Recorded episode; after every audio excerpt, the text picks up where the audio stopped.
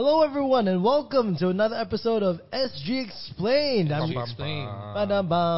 Uh, I'm one of your hosts, Elliot, and today with me is the whole team. We have Rovik Hello. and Mr. Willie. Hi guys, I'm We're back. back from hiatus. yes, exactly. Yeah. How was After uh, how was serving the hiatus. nation? Oh well, it was great. Yeah, I got to see a lot of things. right. Weren't you out in like Japan or something? Or, or w- weren't you like trekking the Antarctic? What were you doing? What? Must have been a pretty big thing for you to have not been on this podcast. For about a month. Oh, Yeah. I see. Yeah, I, I was serving the nation, helping out in the National Day Parade for 2019. right. So Go uh, Singapore. Yeah, exactly. And of course, it was a resounding success. I I seen it myself. I'm really proud of the work. Right. You saw Yeah. people coming together across differences, across races. Do you see them do the Kallang wave or not? oh, of course. I mean, Yeah. I have to see like every single Saturday. Did you see? Doing- did you see our Kallang wave? The fact that the smallest Kallang wave ever. The two man Kallang wave. It was me and Rovik. It was Oh, yeah, damn yeah, good. It was yeah. damn good. I, I sort of like had it in my mind. I was like, imagining. Yeah. Yeah. Yeah, thanks, man. All right, today, guys, we have a monster of a topic that we're going to talk No. about today. It's going to be really fun um, and serious. I mean, fun and serious. It can be both. It can be both. Um, and today's topic is none other than racism. Yeah, and not just racism. We're not gonna be uh, trying to accuse anyone of racism. Oh, no, of I, course I, not. I think with this, uh, the whole goal uh, when when we were thinking about this was how do we talk about racism Yeah. Mm. in Singapore? And and you know, for those who are listening to last week's episode. Uh, we did share this, but we've actually wanted to do this episode at this time for a long time. Yes, we have. Uh, but but you know, if you've also been watching the news, you realize that there was a very interesting saga that just unfolded uh, with you know the e-pay saga, as they call it in the in the media sphere. Yep. Uh, where you know, Elliot, do you want to give a, a short description of what that saga was? All right. So, uh, a couple of about a month ago, there was a ad done by ePayment SG, hmm and it featured a MediaCorp artist, radio DJ Dennis Chew, and in it he plays characters. I mean, he is a character comic uh, by by training, uh, and he plays characters from four different races. He plays Chinese, Malay, Indian, and others like some Eurasian-looking dude, right? It was ambiguous, yeah. yeah, yeah. But so he um, brown faced himself. So Yeah. they, they made him look darker. And well, not just brown face. He like wore a tudong. yeah, he wore a tudong in one, and also like the um, Indian character was stereotypically very Indian. Yeah. Yeah. And that caused a, a bit of a, a hoo ha amongst netizens. In particular, one Preetipls and her brother. And they decided to make a rap video which accused, uh, well, implicitly called all Chinese people racist. Even Right. though, you know, they, their stance is that they didn't call people Chinese, all Chinese people racist, Yep. just the people who made the ad. Right. And that sparked a lot of controversy because there was like police investigations. Um, even um, you know, our minister, he came out and said like, "Oh, you know, this is wrong."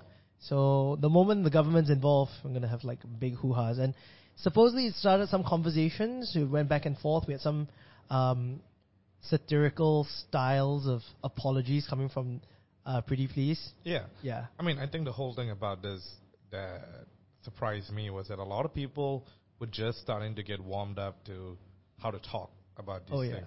Things, right? Because it was a very tricky space. Like, actually, what was wrong about the ad, if if anything was wrong at all, uh, and you know, what was wrong about the response? What was wrong with someone, you know, forming a, a, a satirical video Yeah. and and calling out Right. something that they thought was wrong? Yeah. So we are not going down that slope because it's it's a monster of a topic. Of Yeah. course, it is. Yeah, it's a monster of a topic, and uh, even amongst themselves, I think we have like some Yeah, really. Willie, I remember we had a three-hour conversation. We conversation. had a Oh, three hour. Yeah, when we prepared for this episode on Saturday, it was a very long conversation, even before I joined. Yeah.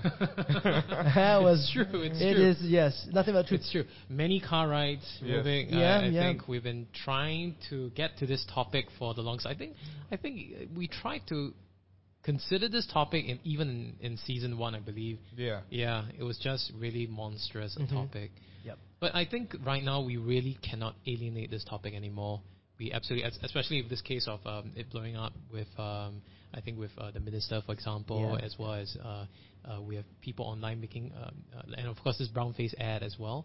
I think it's it's about right time that we actually talk about it, Okay. yeah, more extensively. So, Yeah. so I think it's important that if we do do this, that we start with definitions. Yep. Sure. Uh, and I think that's important because, you know, people go around calling everyone a racist, but what is actually racism? I think that's useful to, to identify.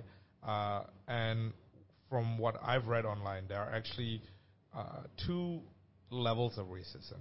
Uh, and, and, and quite broadly, racism. and these are broad strokes, of Yes, course. broad We, strokes. I mean, we all we all know that uh, it's very. There's a lot of different definitions out Yep. there, uh, and just for the sake of this discussion that we're about to have, Right. we're going to narrow it down to two. Yes, Okay, exactly. great, great. So uh, it all stems from prejudice, and prejudice starts with having an opinion or proclivity towards someone or something based on, uh, you know, held notions.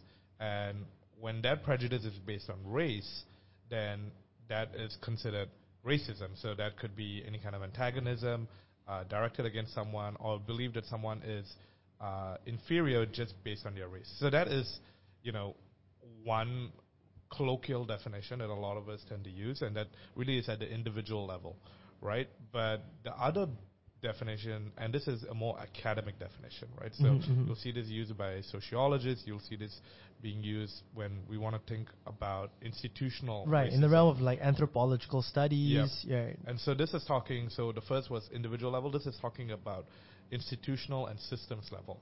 And this is saying racism is basically when this prejudice is institutionalized in hierarchies of societal power, where governments, corporations, and organizations are making choices that basically are, are- are trying to put people of other races down or oppress other people. Okay.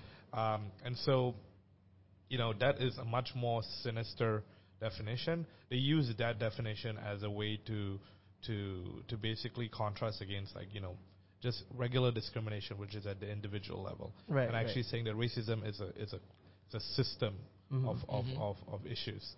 Uh, and so, you know, when a lot of people talk about racism, you know, then you, it comes into the realm of like reverse racism and like, you know, what is actually modern racism versus like casual racism. And a lot of these things are are just derivations of these terms. But I think for our discussion, what we've agreed is we'll we'll look at racism both in the individual level about Mhm. about how we treat each other, uh, and then also at the societal level, we're thinking about power, thinking about structures, and actually how those have embedded certain practices Okay. over time. Great. So just to focus everything down, we have a main thesis for tonight. Okay. Yep. Our main thesis is how do we, as people of Singapore, Yep. just talk to each other about racism? Like what's going on? How do we Mhm. start these conversations? We're not going to solve any problems. I know that's for sure. It's it's three guys sitting at a table, which not necessarily the best academic uh, group Right. of you know. Well, well, you got one minority person here, right? No, that's good. No, no, that's good. that's Willie, the old guy. exactly. So the demographic here is pretty much skewed right now, okay? Uh, but as a result, we're gonna just try to confine this to ways that we deal with like Right. racism on a day-to-day basis. Yeah, and and the reason why this is an important episode for SG Explain Yeah. is because race is pretty much key to who we are as a country. Yes, right? it we is. are a Mm. multiracial country. Um, you know, multiracialism is in almost every part of our policy from you in know fact, the- multiracialism is, is something celebrated in the country as well. Yeah, Yeah. it's Yeah, definitely I one of our core in- pillars. I'm coming up from National Day Parade, and Yeah. you know what? One of the acts central uh, central performance is around these four different races as well in Singapore, right? mhm. And coming together and becoming a melting pot Right. that defines Singapore. yeah. Yep. I mean, uh, when you think about it, multiracialism is in our GRC system, group representative constituencies. It's in our housing policies. It's in our elected presidency.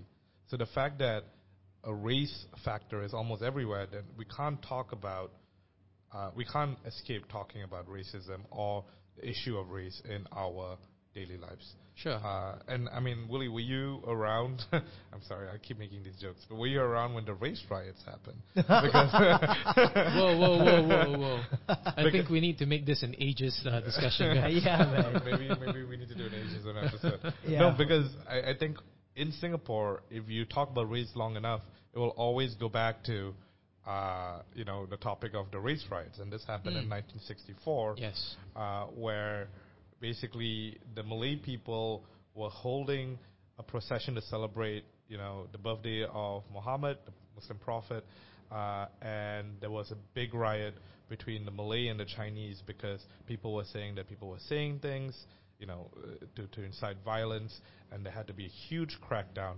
And so these racial riots caused a lot of, of damage, a lot of of of of, of uh, hurt, and that has been one of you know when we were in social studies class. Yeah, they would always harp upon this. Like it was ingrained in you from a young age. Right, and so that is the that is the fear that we go to a state where people get so angry, where people get so violent that something like that happens. Yep. They even had to have a Mhm. curfew. Yeah, Hmm. we don't Right. want to go back to those dark days. Yep. Right. And so and so today, I I mean, honest to God, I don't think something like that is going to happen anytime soon. Mm-hmm. Uh, I think you know, even though we're trying to say like we we can do better about talking about racism, I don't think we're at a place where you know there's so much pent up violence. But it, there is a need to continue talking about these things in a way that's productive, so that we never get there anyway. Yeah, and we can, you know, I mean, there's always a there are always ways to improve racial relations between us in Singapore. Yep. And even though one of the core tenets of uh, religious harmony is tolerance, I think we guys we kind of like talked about this the last time. Yep. One of the core principles is tolerance. Tol- tolerance comes in many different forms, and I suppose every time we have these conversations, we talk about you know how can we better the relations between the races. Um, it can only strengthen rather than worsen, and that's Yep. what we want to do Yep. right? Always find more nuanced ways of kind of like communicating with each other, our different practices, our different cultures, our different beliefs. I'll tell you what's my personal goal. Yeah, in some ways that we move past tolerance and into a realm where we can actually accept that different people, while having different views and different backgrounds, actually are valid, right? I, I think tolerance, to an extent, is is is saying, you know, I understand your view and I understand you exist, uh, and it may not be mine, but at the same time, you know, I'm just gonna give that space for us to coexist. Whereas acceptance goes beyond and says, you know, your view, your reality is also valid, and, and I'm gonna engage you on that level, right? Uh, and I think to me, uh, I'm gonna, I mean, I'm gonna share stories, and, and I think all of us have stories prepared. yeah. That's uh, that's today's episode is a more of an anecdotal sharing yeah, yeah, Yeah, which is going to be, I guess, uh, much much more easier to like talk about at our at a level like Yeah, it's sure. more, more uh, you know from our own hearts. Mhm. yeah.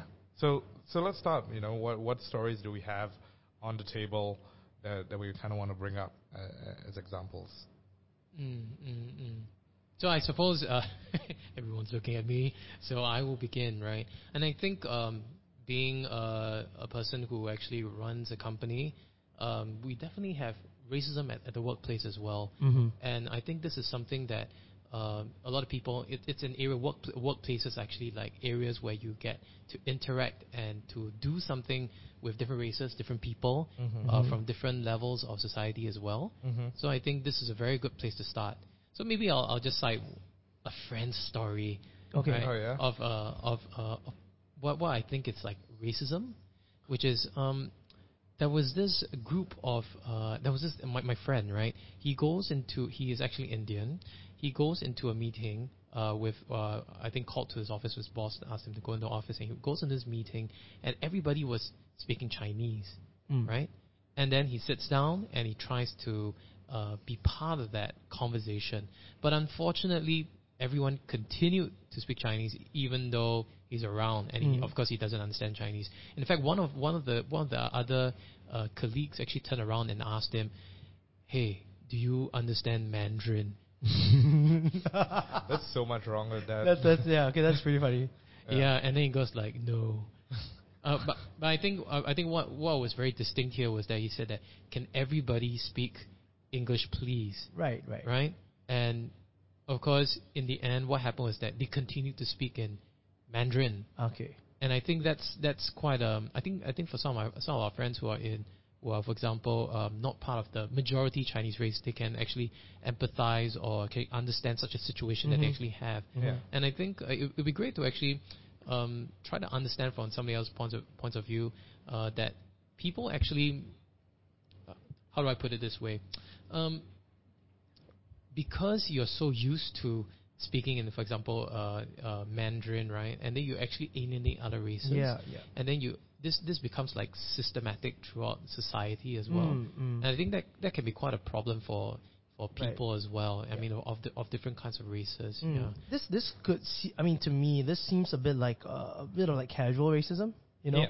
because I don't think there's re- a lot of ill intent when you you sometimes I don't know man like maybe I'm just guilty of it as well where I'll be speaking Mandarin to a bunch of my friends because it's easier like it just some things are communicated easier when I use Mandarin as opposed to using English. right.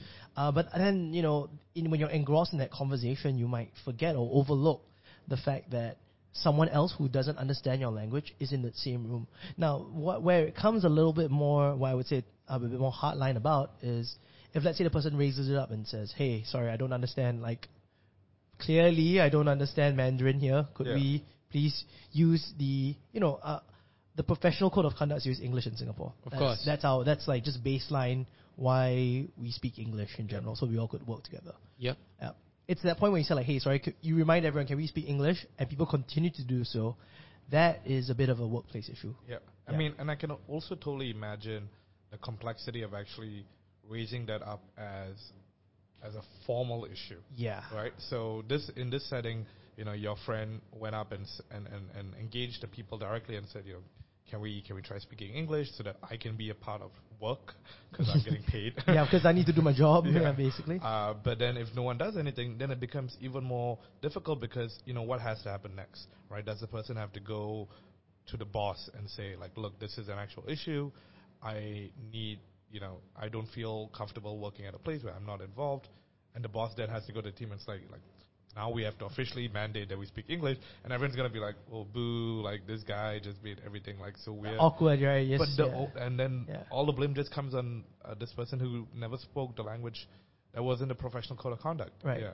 So so it becomes so tricky, and I mean, this to me to me this example is great because I can empathize, you know, being someone who doesn't speak Mandarin, Mhm, mhm. uh, and and while that is something. Oh, you don't? You, you, you don't you know, speak I can Mandarin? understand when you're bitching about me. I think we can say that. I on think this that's because of the that's because of the tone. over here. it's never about the words; it's about the tone. yeah, I know Willie. uh, but I also think anyone who goes through the army learns the bare minimum that's necessary. True, true, true. Um, yeah. Mhm. But but you know, this is at work where where I think there's some basis for for for This is about professional decorum yeah. as well. You know? Yeah, but it goes. It doesn't just stay at the workplace, right? So you know, even in outside of of of work, like there can be environments where you know people, when we're talking about casual racism, I'm doing air quotes. Sorry, podcast listeners. Uh, when you do when casual racism, We should have a sound just for that. Yeah. Air, air quotes. I'll record that later. Then anytime we do air quotes, I'll play air quotes. yeah, we're just gonna record a whole bunch of things for you. Just Elliot. yeah, yeah. uh, no, it goes into almost anything where you know you walk into environments and it's and and let's say it's not targeted at a specifically Chinese cultural thing, right? So I've been in environments where people will just start engaging in Mandarin, uh, for example, at a restaurant, for example, uh, and this is like a regular restaurant, not like a, a, a Chinese Chinese restaurant, right? And then you're like, well, what do I do now, right? Like, what what is my how how do I navigate the fact that I am not being engaged at at a fair level, right? And so now I have to walk around, and uh, all of this just becomes very frustrating sometimes because as someone who cannot speak the language or someone who who doesn't know a lot about you know what it means to be Chinese, then sometimes it's an implicit block of access to Right, to, to right, things. right.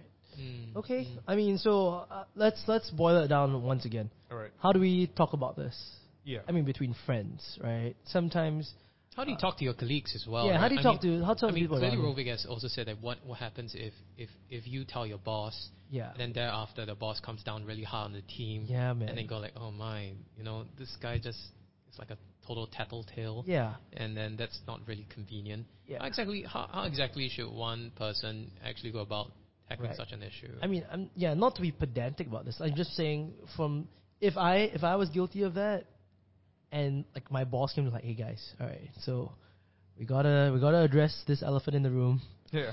You guys speak Chinese sometimes, you know, it's normal for you all, but when it comes to workplace meetings, Um, like let's all try to you know speak the common language. I think the first things first, and I've been in situations where people have reacted otherwise. I think it's to not be defensive.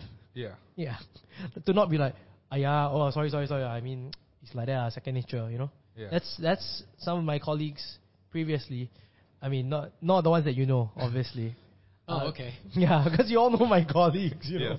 But none of them have been like that. Sorry, Aaron and Janice. Yeah, sorry. Don't worry, I'm not outing you guys. Air quotes. Air quotes. Um, yeah, it's to not be defensive and just go like, oh, acknowledge it. I guess gotta listen. Yep. Step one, Mhm. and then uh, I mean, I think the frankness or the ability to address something without investing too much feeling, like to not either be hyper offended or to be hyper defensive, I think is a good step forward. It kind Yeah. of shows a sense of maturity. Yep. So I, I'm hearing you say that you will listen. Yeah, I'll definitely listen. Yep. Listening is important, and um, while you might feel uncomfortable about Yeah. it, uh, and, I mean, people generally feel uncomfortable when they're hearing something which might be foreign to them sometimes. Right. And I, and I think the the main thing to realize about this is that no one's saying that you know what you're doing is, is something that you intentionally were Yeah. doing to to malign someone, right?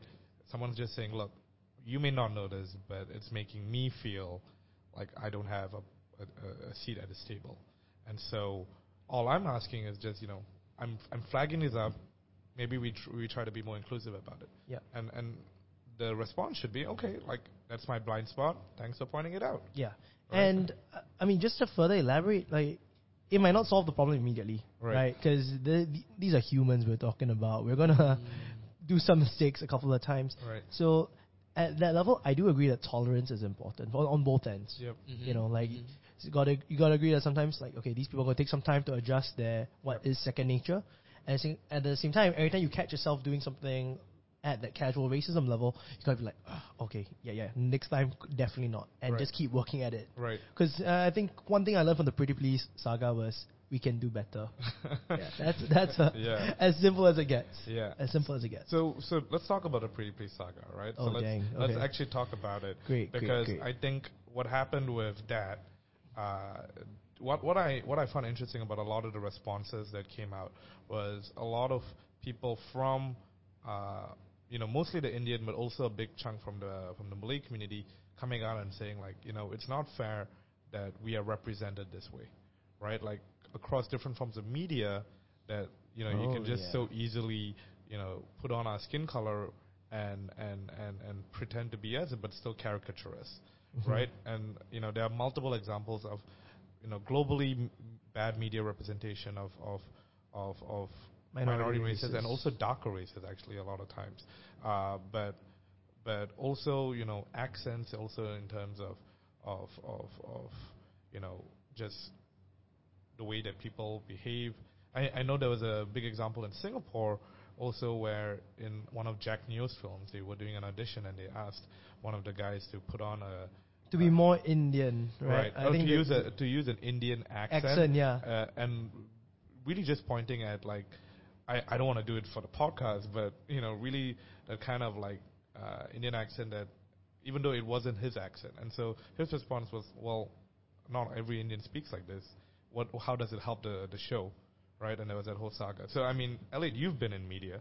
Yeah, I Uh, mean, this is where I'm time to shine. Uh, um, yeah, no, this this e-payment SG saga actually, I don't know if you guys know this. I was part of it as well. Oh yeah, Yeah. You were? Yeah, yeah, yeah. Oh well, okay. So there Were was you one of Dennis Chew's? no, I was not. Unfortunately, my name is Tan, Right. Elliot Tan. Yeah. Not Dennis Chew, and I, I don't know the guy very well. Yeah. Um, but yeah, as there was this Twitter thread that came out as a response to this entire like Preetipls Yeah. saga. Okay, and inside it tracked down uh, multiple instances in our media history for the past decade where we've been either explicitly racist or implicitly racist.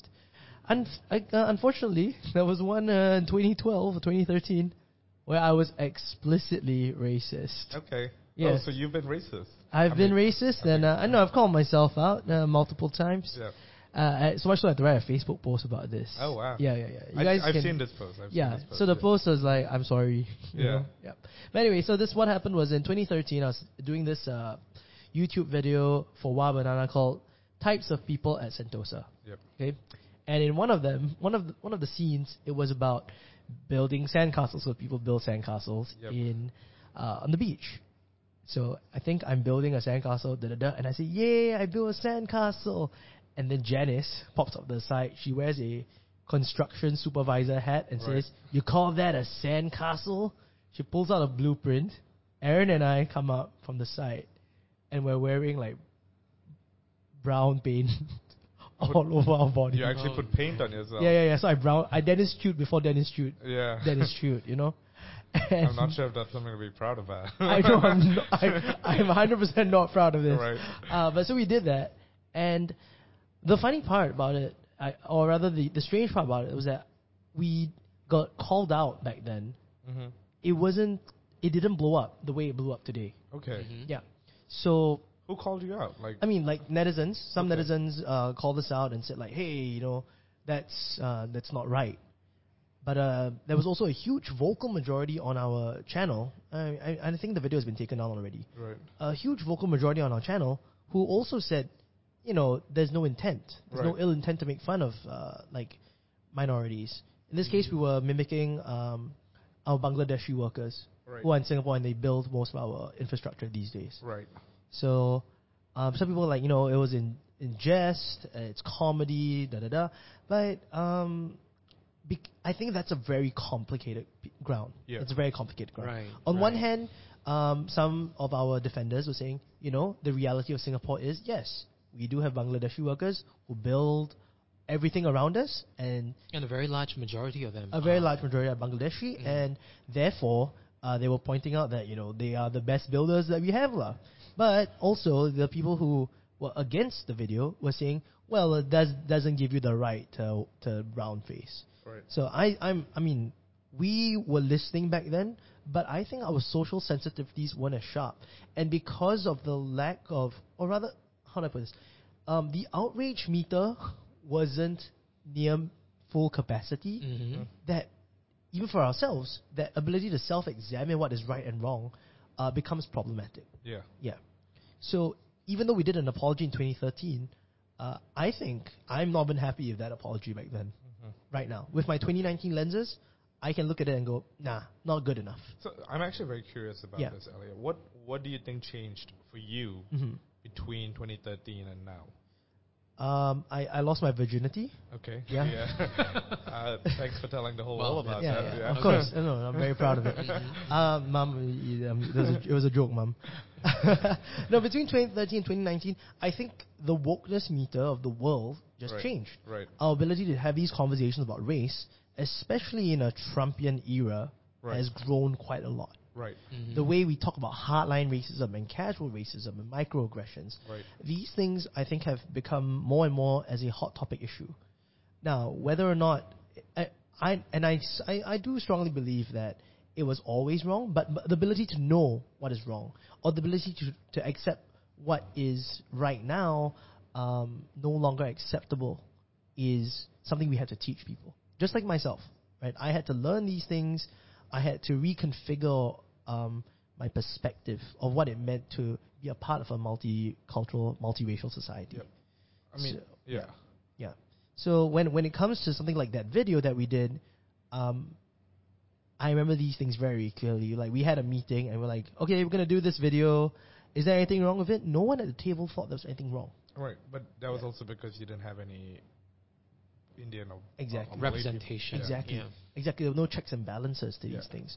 I mean, Uh, Willie, you also do a lot of media. You are basically a media. You're the media mogul of Singapore, dude. Wow. Thank you. Thank You are the equivalent of Yeah. uh, Harvey Weinstein, but I mean the good the good version, Oh, obviously. okay. Uh, Yeah. Maybe we don't even. Another use Harvey topic for Weinstein. another day. It's Uh, like the great guy. Yeah. How how because not only have you been in charge of some of these briefs, but you've also probably witnessed content since a much longer time. How has things changed, or like what has changed, maybe? Hmm, hmm, good question. To be honest, I, I think in in my at least in my field of work, right, and, and the kind of videos I make, we don't actually encounter much of such cases where Mhm. where um, where there's very definitive areas where you have to define race Right. specifically. Um, I, I think it's because we do a lot of corporate communication that's internal. But I do realize, and what I saw was that at some period of time, a lot of um, multinational companies were actually uh, promoting a lot of diversity within their companies, Yep. and they made it a, a very very strong uh, direction in their business to ensure that people accept different people from different races, different ethnicity, different kinds of backgrounds as well. And I think that that was that was like in the last probably about five to six years, Mhm, they have mhm. been promoting this thing within Yep. their company. And I suppose it's also in their belief that diversity actually creates good ideas Mhm. or great ideas, Mhm. and therefore be able to progress the company, raising productivity or raising their profit or bottom line. I think this is something that I've observed at least in the, uh, in the last six years from really large companies. Yep. Yeah. Yeah. So, so that that actually helps a lot because to me, every time someone asks me why is it important that your race is represented accurately, or maybe if not accurately, at least fairly, right? Why why what's wrong with someone making fun of an accent? You know, what's wrong with someone making a caricature? Yeah. So one of the areas that I si- I still find a lot of difficulty in is you know Michelle Chong's uh, Leticia Okay. right? Because when you watch Leticia, you laugh, right? But actually, what are you laughing at? Are you laughing at the actual comic uh, narrative that is undergoing, or you're laughing at the fact that Leticia, as a Filipino caricature, are we laughing at that? Mm. Right? Are we laughing at the caricature? Yeah, I mean it's it's problematic for sure. I mean comedy. I wouldn't say right now as a comedian myself, comedy is a very tricky space. Oh, you're Yeah. you're a comedian. Yeah, you guys can see my next show is on the 20th of September. If you guys are interested, let me know. Slide into my DMs. Okay. I'll get you tickets At 32 chances. at 32 chances. Uh, but yeah, comedy is a very it's a very difficult line Yeah. because uh, there are low hanging fruit jokes, yeah. and those sometimes can be very racially charged. Yeah. You know, Right. Uh, but there are differences. I would say if you watch uh, stuff like old school Russell Peters Mm-hmm. and compare it to like common like modern day Dave Chappelle, Yep. they both deal with race. Yep. right. Okay, but they both deal in race in very different ways. Right. One is very intellectualized, Yeah. and the other is uh, Russell Peters. Yeah. Okay, it's just crude. yeah, Yeah. Caricatures. Ca- It's very caricature. Yes. You are laughing at the accent and the you're laughing at the I suppose the portrayal of the character right. as opposed to the when you think of, of race as an idea, Yep. a very different way. Um, the way Dave Chappelle talks about it, it's as though that it's about the cultural context of where he's born in, Yep. of the cultural context of what it means to be a black person in modern day America. Yep. So the way we, we, we intellectualize or talk about it. So Lat- when you, I'm just going to go back to Leticia real quick, right, to, to tie this up. Leticia is interesting only because we have a lot of Filipino maids in Singapore. Yes, Mm-hmm. um, she is playing a a role for a satirical news show. Yep. Yeah, and most of the things that she deals with tends to be with the spoiled nature of Singaporeans. Yep. Yeah, that's right. Yeah. Yeah. So w- there is a fine line drawn somewhere, Yep. and I'm sure we could poke at how problematic some of these things can be, but I think the intention, uh, and this is just a personal opinion, like the intention it's drawing with a character like Leticia, is we're laughing at Singaporeans Yeah. at the way Singaporeans treat Filipino maids Right. in Singapore, Mhm. Yeah. rather than she, her making fun of like Filipino maids just for the sake of making fun of Filipino maids. Right. Right. Yeah, but the, the the trouble is that the accent is something that she does draw back to very closely, and I think that that is tricky ground. A lot of a lot of space for debate, but I, I think in the sake of our time for today, we might. Yeah, I mean, just on that, Michelle Yeah. Chong is as a as an artist and as a as a comedian, she has been very creative and she's done a lot of very innovative stuff for Singapore media. So I think you know when you think about a lot of her content, there is some due respect, and, and I and I hear what you're saying about how she's using Leticia almost as a as a as a pointer to Singaporeans themselves. Uh, but I think it's see this is exactly where such conversations are important because there are two things that happen with a caricature. The first is that that is all that people know about that race or culture, right? Right. So if someone has never actually engaged a Filipino outside of uh, Leticia, yeah, then that's what they're going to think a Filipino Sure. is mostly about. And the second, uh, which is not so much about racism, but I think it's it's valid, um, especially in today's time, is about seeing your own race on screen, right? There is something about you know internalizing certain prejudices or internalizing certain things when you see your race being caricatured and discriminated Yeah. on screen, and then you're thinking to yourself, well, what does that say about my place in society? Right. Right, that I don't have Um, an actual role. Okay, so I'm gonna play. I'm gonna play devil's advocate just for a quick bit. Sure. Okay. Uh, this is this is more of just a, a challenge to sentiment because, um, so something th- I believe if we educated people at a general level that you know you just shouldn't see a caricature or you just shouldn't see a character that's being played and then assume that the entire race is like that. Yep.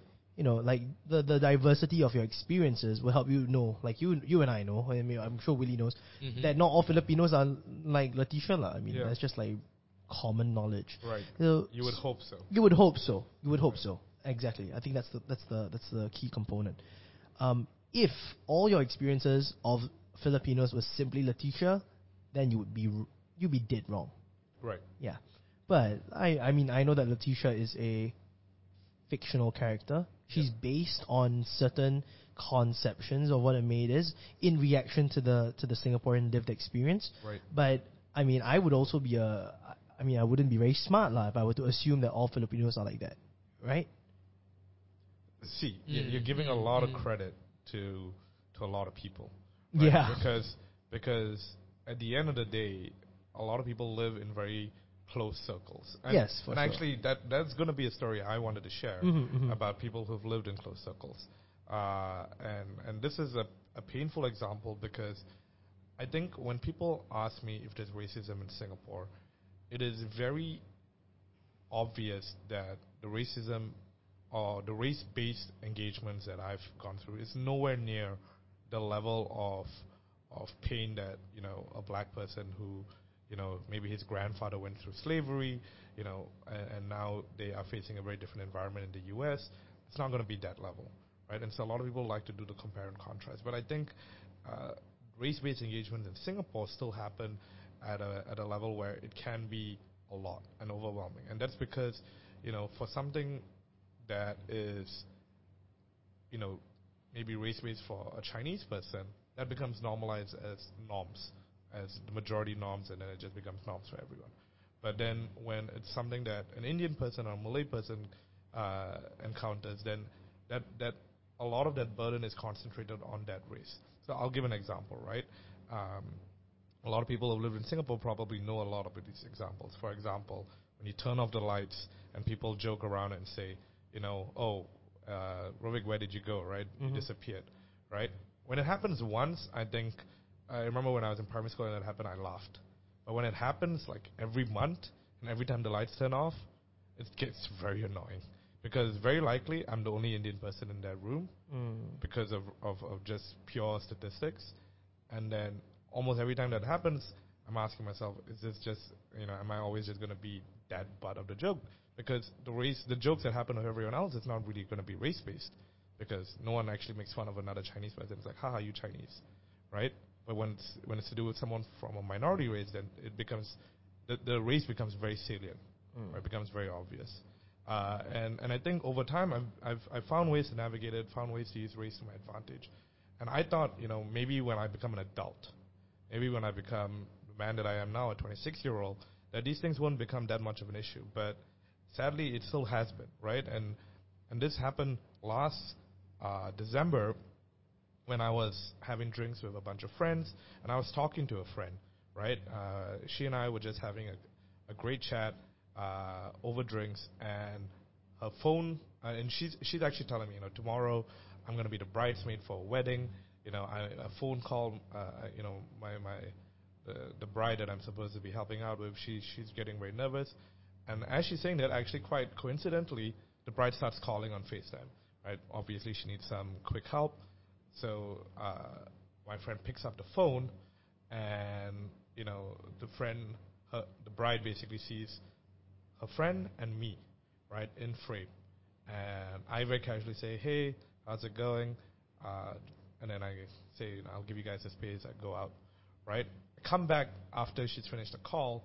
I'm talking to her, and then all of a sudden her phone lights up, and you know this kind of thing. I'm not I'm not trying to be uh, intrusive, but you know you quickly turn to see what what happened. You see the message uh, and basically the message said, you know, you, uh, I didn't know you hang out with Indian people or something along those lines, right? Like, oh, you, why are you with an Indian Wow. guy, Jeez, that that took a dark turn very fast. right? oh Um, man, what the heck? and my friend felt horrible, right? Because Right. she's obviously been here with me, talking to me. She, in my mind, I don't think she's racist, right? But now all of a sudden she has to defend this friend that she's going to be a bridesmaid for, right? Right. And her her justification is, you know, look, the two of us went through uh, a Chinese only school. We've never met an Indian person, right? We don't have Indian friends uh, Right. until we, we we went into university Mm-hmm. right? And that that struck me because she basically admitted that for almost 12 years of her life, she just never had an Indian friend, Right, and very likely never had a Malay friend, right. right? Uh, So- and for someone to go through their whole life not knowing what another race, what someone from another race could be like, and to only refer to media, it's a very dangerous proposition in Right. Singapore. So, Willie, do you think this can be solved with uh, I don't know education? Or what do you think is the the solution to get people out of these closed communities? You think like uh, I don't know policy in in Singapore? You know, like the whole idea that you need racial quotas and like in certain estates. Do you think that's one way that we solve? Oh, most definitely. I mean, um, we are talking about exposure, right? Yeah. I mean, if if for example, as Rovik said, um, if an individual goes to school and has never been exposed, for example, to somebody of a different race, Mm-hmm. I think that uh, that is partly s- uh, that's also because it's it's statistical as well. Yeah. But there's also a certain element in which the the system does not actually encourage that kind of interaction as well. And I can and I can get behind the fact that policies such as, for example, uh, racial quotas in, for example, our housing, uh, our subsidized housing like HDBs, right, needs to happen so that we don't build um, specific kind of enclaves. Yep. That will actually promote certain kinds of For sure, um, for sure. uh, That was, uh, racial lines as well. Yep. Yeah, uh, but of course, in, in the areas of school, uh, of course, there are some schools like I think in this case, the SAP schools, right? Yeah, Yeah. we're gonna Yeah. talk about SAP in a bit for sure. Um, it, it Mhm. would be quite tricky because they are predominantly uh, uh, Chinese focused. So I They're, think I- they're all they're only Chinese. Yeah. focused. yeah, we'll we'll Uh, go no, into this no. hot pot of a of an issue in a very quick bit. notwithstanding the fact that of course someone of another race can enter these schools, but You gotta learn You Chinese. gotta learn Chinese. yeah, you gotta learn Yeah. Chinese. Of course, of course, that, that that deals a problem. But I suppose there's also other issues that may come about, especially when it comes to policy as well. Mm. I mean, in racial quotas in uh, subsidized housing, that kind of makes sense. But if, for example, there were racial quotas in schools, or I would say mainstream schools, then I think that uh, there may also be certain policies that may be more challenging, for example, to um, people who are in the minority. For example, if your policies um, yeah, yeah, your policies, for example, is um, say uh, if you're Indian, right, and we need to make sure that there's enough Indians in this school. I'm sorry, but your first choice to go to this school cannot happen because, Because of a racial. yeah, because we need to make sure that the other school has enough Indians or enough Malays or, Right, or any right. specific races. Actually, that's that's a really good point because, I mean, Singapore is founded on many different principles, right? We have Mhm. meritocracy as one of them. So sometimes, you know, the best, I mean, the best school, uh, academically speaking, uh, you might just want the person who's just the most qualified, and they Exactly. shouldn't be drawn on racial lines. Already, I mean, in, Yeah. in subsidized housing, right, uh, making sure that certain uh, certain levels and certain number of uh, houses are dedicated to different kinds of races Mm. may be quite challenging for certain individuals. I don't want to stay here. I want to stay somewhere else. yeah. Why can't I stay next to this Then individual? suddenly it's just like the racial quota dictates. yeah, the racial quota. kind. So Yeah. I suppose that actually limits some of these supposed Mm. liberties as well. It is a very tricky, yeah, tricky space. But yet a necessary position in order to increase the amount of Exposure exposure, for population. It's my turn to play devil's advocate. Yeah. Uh, I actually don't think quotas are enough. Yeah. So uh, and and and actually, my my ideal life, my ideal political reality is when uh, the government doesn't need to intervene, right? And actually, beyond quotas, I don't think the solution is more government intervention or more institutional intervention to to create a forced engagement. But I think the main thing with quotas, uh, you know, either GRC quotas or housing quotas or elected presidencies. Um, the main thing they do is they artificialize the sense of representation Mm, or the mm. sense of exposure, because you know, even though my block is is a diverse block, and I have you know I've I've seen my Chinese neighbors, I've seen my Malay neighbors.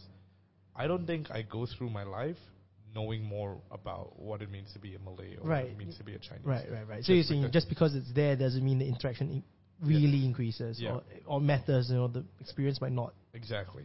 Uh, and so, the, in in the ideal world, to me, civic engagement is a lot more important. We as a community, we as people, how do we actually make it a priority for us to engage and to find people outside? Sure, And sure. I, and I think a big part of that is, you know, finding initiative uh, and making it a cultural habit from very early on for us to to want to know about uh, about what it means to, to know other people. Uh, but I also think in, in, in other ways it's about tearing some of these institutional barriers down, right? So I'm I'm personally not a fan of of uh, certain things, but it, that that we've we've come to accept as norms. Yeah. Uh, but but you know those are, those are things that we can talk about as Yeah, well. Yeah, at, a- at a macro level, I think we all can agree it's very tricky. Yeah. It is. Yeah, it's very tricky for us to even have.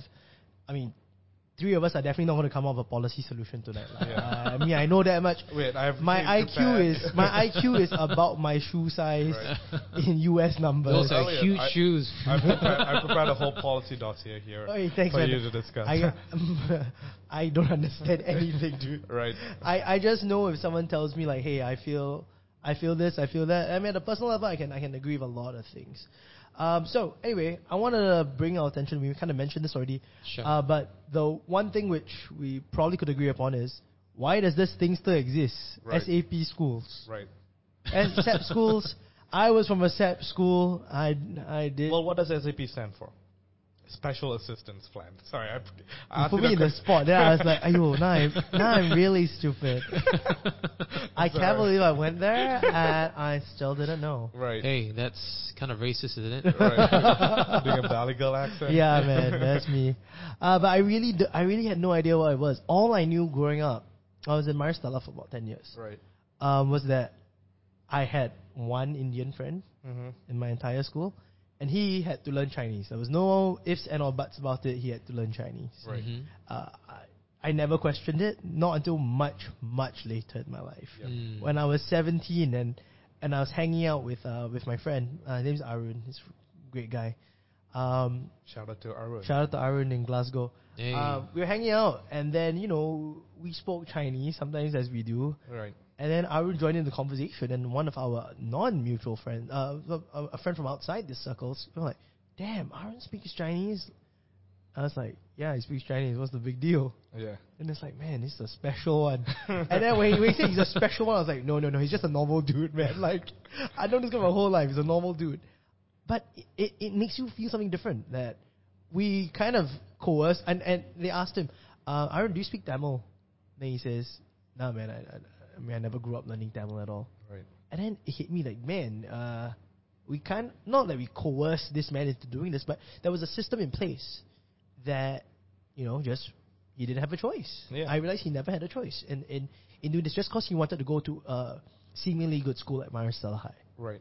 So Yeah. so it's It's a great school. It's probably worth talking a bit very quickly about the history of the special assistance. Sure, sure, right? please, go ahead. So uh, this this program started in 1979, and actually the thing about the special assistance plan is that theoretically it is uh, for all languages, all, all, all cultures, meaning that you know if you are want to create a, a school under the special assistance plan for the I- Indian culture and language, Mhm.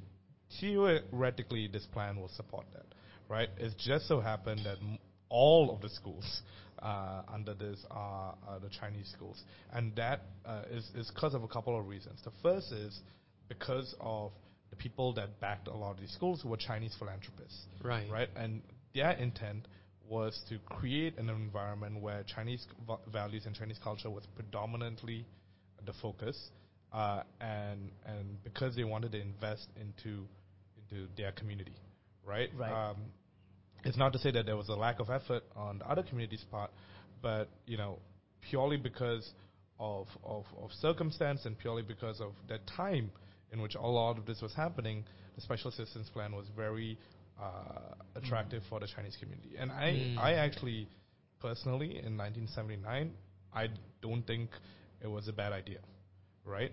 Uh, and and I think you know the, the the the key thing about this is that it's it's normally starts at secondary school level. The only requirement is that you you take that one language.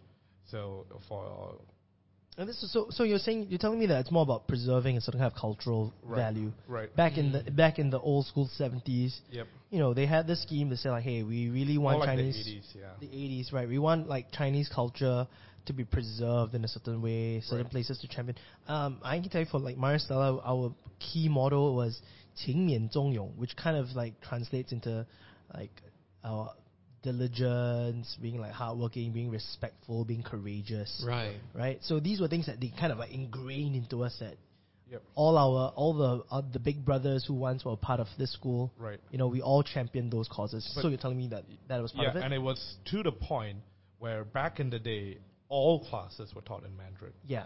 So Oh. yeah, so it means that if you join this school, you are gonna leave graduating hardcore Chinese speaking. Well, they failed on me. well, so this was back in the day, right? And this is a point of origin. But right. uh, as as time went on and as bilingualism became important, Mm, mm. uh, then and and I guess also there was a recognition that English was the necessary- examination language became Yeah. English eventually, right? So Yeah. so English became a thing, but what happened was that you know a couple of things happened, right? The first is that these schools are good schools because of the resourcing that came from the foundations, from the philanthropists, Right. compared to a lot of public schools. So this was privately funded in yes, some sense. for a lot for a lot of them, Yeah. right?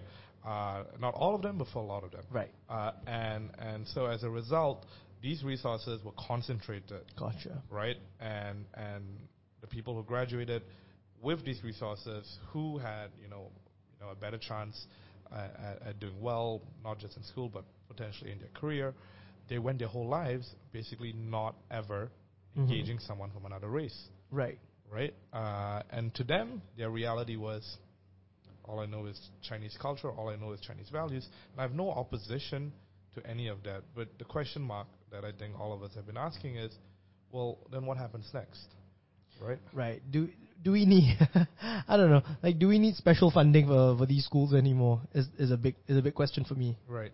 Right. Well, like, Yeah. if we if we truly if now we truly believe in the meritocratic system that is you know the Singapore educational system, Mm-hmm.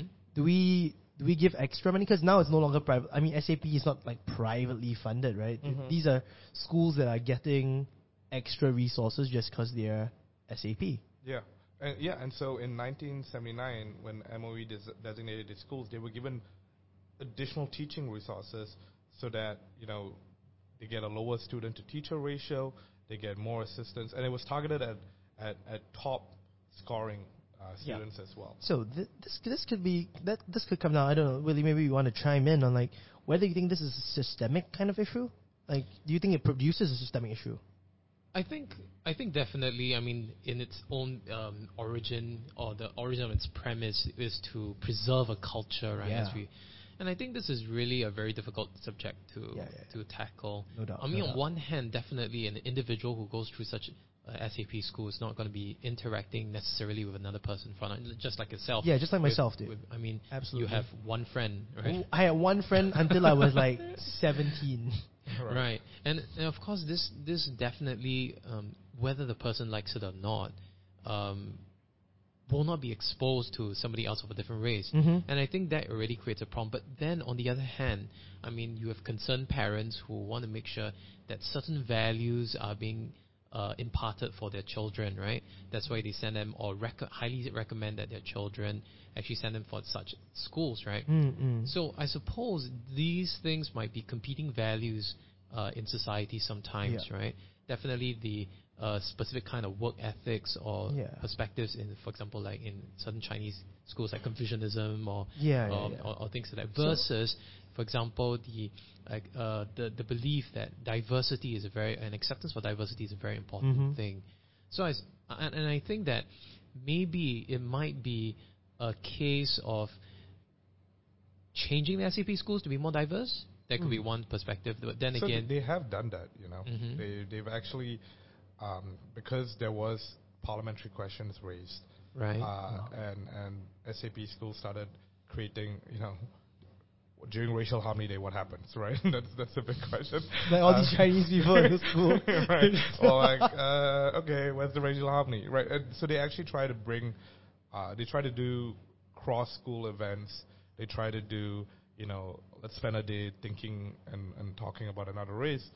But the reality is that you know social norms don't happen like that. It might not have. It might not be enough, is what you're saying, right? Yeah, and and actually, uh, Minister of Education Ong Ye Kung had to deal with this question quite recently. I think maybe a year or two years ago, and he he continued to stand by them, uh, even despite all the criticism, because as you mentioned, uh, the the importance of Chinese values to this community Okay. was so strong. Right. Right. But here's my question, right? And I and I and it's not a criticism as much as it's a genuine curiosity, right? Um, are we okay with the downstream effects of that, right? I tell you one thing I'm not okay with. Only is just that extra funding component. Because I believe in meritocracy, right? Like I strongly believe in it. And no school should have more money than another, lah. Just from like the government itself. Yeah, and and a school that actually, quite honestly, by definition, discriminates. Yeah, I mean like at the school, once you take uh, Chinese as a language, Yeah. if you can accept that premise, then great lah. I mean, like, you want to go to school that teaches you Chinese, that's to me that's fair. Right. But you don't get extra money for doing that, then it kind of makes it so that you are disadvantaged by not going to that school and doing that thing. Yep. I, I think that's the problem. The problem is by not being a part of that culture or not subscribing to it, you are literally financially and educationally disadvantaged. Yep. That has that, that to me has no place in a meritocratic world. Right. Yeah. Mm. there is a wider conversation around, you know, unequal funding for schools, right? Because you have schools like Raffles that has a lot of donor fund funding as well. Yeah. Uh, but I think when you think about, you know, race-based admissions, or rather language-based admissions, but it's so implicitly tied that you can't. It's a bit Yeah, naive to say like, no, it's just language, right? Yeah, yeah, yeah. No, no, no, I, I mean like culturally as well because Yeah. you know the people who are all there, th- they have this old boys thing. Right? I know in Maris Stella there's this old boys thing. My father went to Maris Stella. My grandfather went to Maris Stella. Like your whole family had to go like Maris Stella. Yeah, no, I mean like your whole family had to go to Maris Stella, you know. Right. And if you didn't go, you're like, wow, you're really disrespecting the, the forefathers, you know. Yeah. So I don't know. I came from a totally different school background, right? And Right. I'm just trying to double check that my school is definitely not an SAP school. it's, it's, it's not. it's definitely not. Okay, well. I mean, at least in the context of whatever this article is writing. Right, right, right. In Okay. fact, I think um, in my school, it's uh, I think uh, the different races are actually celebrated. In fact, some of the, some of the top performing people in specific specific areas actually happen to be uh, different uh, races of uh, minority. Mm, mm, Like I remember um, uh, back in when we had, uh, for example, rugby games, right? The best player was this Indian chap. He could take on five guys on his legs Hey, and cross the line. If you tell us Yeah. rugby, right, everyone will know what school you're from already, dude. Like, there's no, there's no hiding it already. yeah. So um, I actually see the merit of uh, having diversity in the school. It Yeah. really, really helps to uh, normalize the conversation. Yeah, it really helps yeah. to say that you you're you're so used to talking to somebody of different race, and it doesn't it doesn't really impact. Yeah. Yeah. And I and I see well as much as certain cultures in an SAP school may be. Uh, Chinese values, for example, Mm. uh, may be permeated or uh, an individual may be inculcated, but he may be missing another facet of his life, which is learning how to, for example, uh, see diversity as something that's normal, see diversity as something that's of, of strength, that, that's Right. very common as well. Right. And I think right. definitely that there is a problem So- with regards to exposure. Yeah. Mm. Uh, well, I, I, I don't know if this is a nuanced way of saying it, but I believe in this. I'm more likely to subscribe to an identity of a Singaporean, which is more like di- mul- multiculturally diverse, religiously more diverse, as I am like a Chinese guy, Yep. you know? So, like, yeah, I know what Chinese values are. I mean, I grew up in a traditional Chinese family, but I also like to think that I'm, willi- I'm learning from everyone around me. Yep. as a Singaporean, we're not one. We're not like Mm. five different races. Maybe maybe I could just um, point out something. I, I that's my own opinion. Yeah, is that yeah, for now sure. that we talked about the identity of a Singaporean, right? Mm. What what exactly is a Singaporean identity that's exclusive from somebody else or another country, for example? mm, mm. And maybe we can even address, for example, what exactly is racism in Singapore as well. Yeah. Like for example, if we have new, for example, other races from different parts of Southeast Asia or Yes, different for sure. well, So coming- beyond the CMIO. yeah, Yeah. beyond the CMIO, coming and integrating within Singapore, for example, Mhm, mhm. is that is that a dilution of our Singapore heritage and culture, yeah, or is this a conversation of expanding our identity? that's interesting. Yeah. We, we've we've actually engaged this topic Mm. a couple of times on this podcast. Yes. That's interesting. Yeah, you know, you know, yesterday even, uh, I mean, we're recording this a day after the National Day rally speech, Yeah. And even yesterday, I think PM Lee kind of talked a little bit about how every generation, you know, like we are made out of so many different identities, Yeah. uh, many different de- generations of people who are moving to Singapore for their hopes and aspirations and realizing their own dreams, and uh, they've all sort of like left their mark over Mhm. here. It's a, I, I mean, I don't know if I'm reading too much into this, but it seems like an expansive idea of what it means to be Singaporean, Yeah. not Uh, this very narrow-minded way of thinking about. It's, it's a huge conversation, but it's I think huge, yeah. I think the principles Yeah. of, of engagement need to be consistent, right? And I, I think they can be consistent.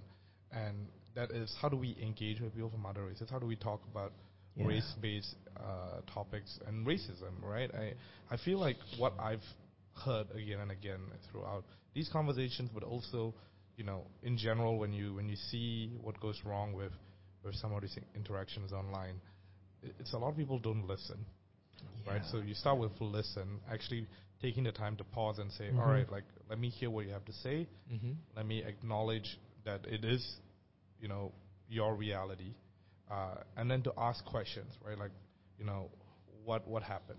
How, why do you feel this way? Uh, what did I do that you know was the- this? yeah, exam, right? the examination, right? Right. of The self. Uh, and it, it's not to. I think the goal isn't to find blame. mm-hmm. I think the goal is to understand.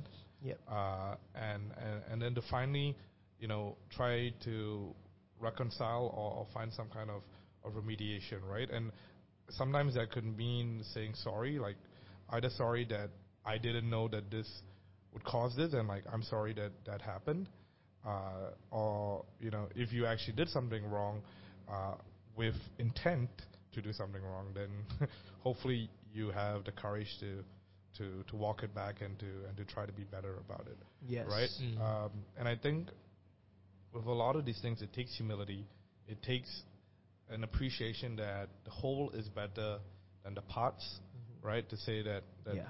it's not just about being defensive, but it's about, you know, I recognize that this is something that we're norming, right? Mhm, I think one thing that we all talked about a lot was context and intent, right? A lot of times, uh, a very quick way to analyze actually what went wrong is to say, okay, what was the context of what was said, right? Uh, and and the second thing is what was the intent? Was the intent to hurt, or was the intent actually no? I want to do something else, and unfortunately, It this was as- collateral as- as- damage, yeah, right? yeah. And so in that case, how do I how do I acknowledge the hurt but Mhm. still work forward? Some, some, yeah. I mean, you- I think it does require some mature uh, conversation. You know, Yeah. some some level of civility, open-mindedness, like a bit of honest conversation. I think is.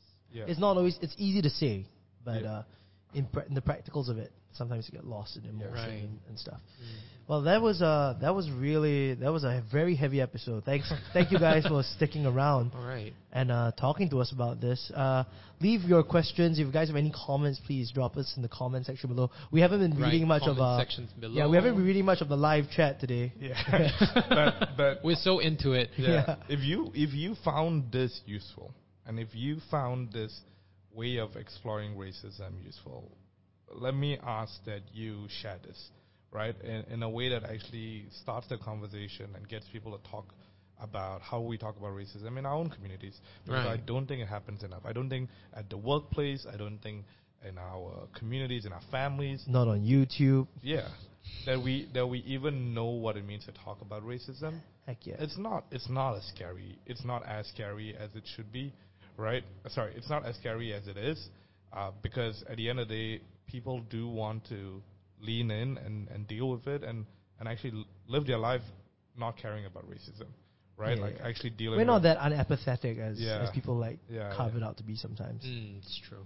All right, cool. So on that note, next week's ep- uh, the following week's episode is going to be a bit more chill. Yeah, it's it's about art uh, and being artsy. Oh, wow, hey, cool. hey, this Hey, is where I can bring in my. You guys should tune in for the live show because I will do a drawing on air. Oh, really? Oh yeah, yeah, yeah. Live drawing? You can draw? Hey man, you haven't seen my I sketch learned so much a- things about you. I hope it's Comedian. not a nude drawing. It's going to be a nude drawing. Like, uh, you guys watch Titanic? Paint me like one of your French girls. That one. I'm going to do that. Yeah, Is that a French hey, accent? that's That's racist. what the. Sh- it was the show. Oh, great. I'm ju- I'm just in all sorts of hot soup after this episode. But yeah, I'm gonna do the baby like one of your French girls thing. Uh, one of you guys will have to be my model, right, Willy Wonka Right, volunteered right. one of you guys, one of you guys. I'll give you guys a pole necklace I'll to wear. volunteer my that's about it. hamster. Okay. Nice. okay. All right. Thank you so much, guys, for tuning in. Uh, we're gonna sign off here. So that's me, Elliot. Rovik. And Willie, All right, and And that's all for tonight. Good Yeah. night. good night, everyone.